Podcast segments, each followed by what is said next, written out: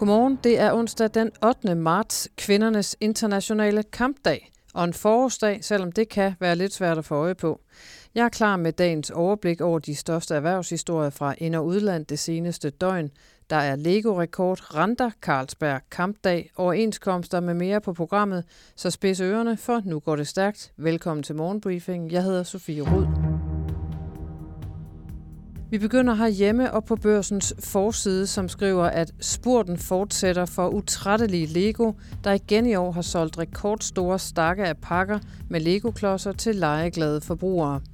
For tredje år i træk er det lykkedes den danske legetøjskoncern at banke omsætningen i vejret med tocifrede vækstrater, som i 2022 lød på 17 procent, godt hjulpet af en stærk dollar.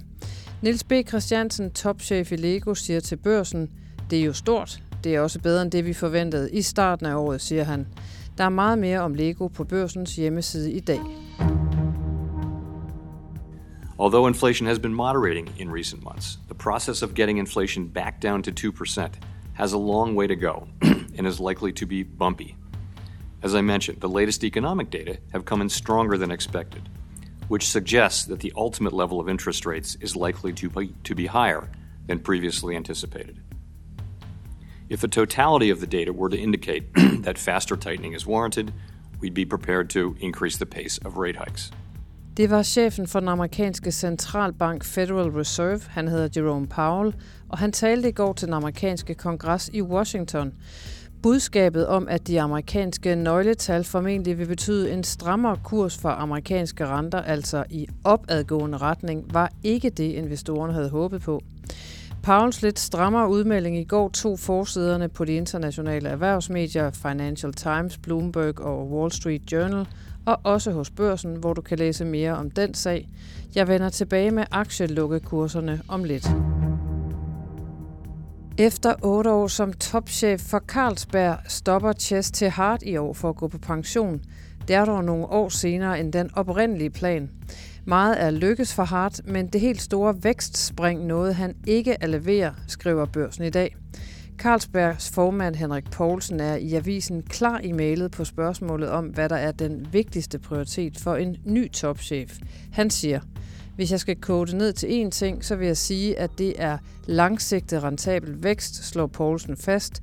Flere historier om den sag finder du også på borsen.dk i dag. Som jeg nævnte før, så er det i dag kvindernes internationale kampdag. Og på forsiden af Finans kan du læse, at en ny analyse fra Jeff Privat viser, at mandlige chefer tjener næsten 100.000 kroner mere om året end kvindelige chefer for det samme stykke arbejde. Det svarer til en uforklaret lønforskel på 8 procent. Det uforklarede løngab er renset for parametre som uddannelse og alder, og selvom tallet umiddelbart lyder højt, så er det faktisk en lille forbedring i forhold til året før, hvor den uforklarede lønforskel for chefer i den private sektor ifølge Djøfs undersøgelse lå på 9,3 procent, og det skriver Finans. Og så til en ny udvikling i sagen om den stærkt kritiserede børskandidat Miu Stifteren af virksomheden, der var på vej mod en børsnotering, Armin Kavushi hedder han, er nemlig færdig som topchef. Det fremgår af en pressemeddelelse, som kom tirsdag aften. Årsagen er, at Armin Kavushi har brystet sig med at være i besiddelse af en master inden for neuroscience, hvilket har vist sig ikke at være tilfældet. Samtidig har både børsen og frihedsbrevet afdækket en række andre forhold af tvivlsom karakter i forbindelse med børsnoteringen. Og flere uvildige investorer advarer decideret mod at investere i aktien. Læs om udviklingen i den sag på borsen.dk. Og så er der nye fyringer på vej hos Meta Platforms. Ejeren af Facebook og Instagram er nemlig på vej med en ny megafyringsrunde efter at virksomheden skaffede sig af med 11.000 medarbejdere svarende til 13 procent af de ansatte for bare fire måneder siden. Tidligere var forklaringen på fyringsrunden prisstigninger og høj inflation, men denne gang er årsagen, at Meta vil effektivisere driften, og det skriver Bloomberg News. Som nævnt, så blev aktiemarkederne slemt skuffet over rentemeldingen fra den amerikanske centralbank i går, og det førte til røde tal på Wall Street. Da børserne lukkede kl. 22 i aftes dansk tid, var det med dybe fald over hele linjen. S&P 500 tabte 1,5 procent, og alle 11 sektorer i indekset lukkede i rødt, mens Nasdaq lukkede ned med 1,25 procent. Herhjemme kostede Jerome Powells melding 0,74 procent i C25 på en dag, hvor også Carlsberg led tab. Til gengæld slog Novo Nordisk kursrekord med en lukkekurs på 1.015 kroner og 80 øre. Få detaljerne på borsen.dk Investor. Tirsdag faldt endnu en stor overenskomst på plads, nemlig den for byggeriet. Det betyder, at de største overenskomster nu er forhandlet på plads i årets overenskomstforhandlinger.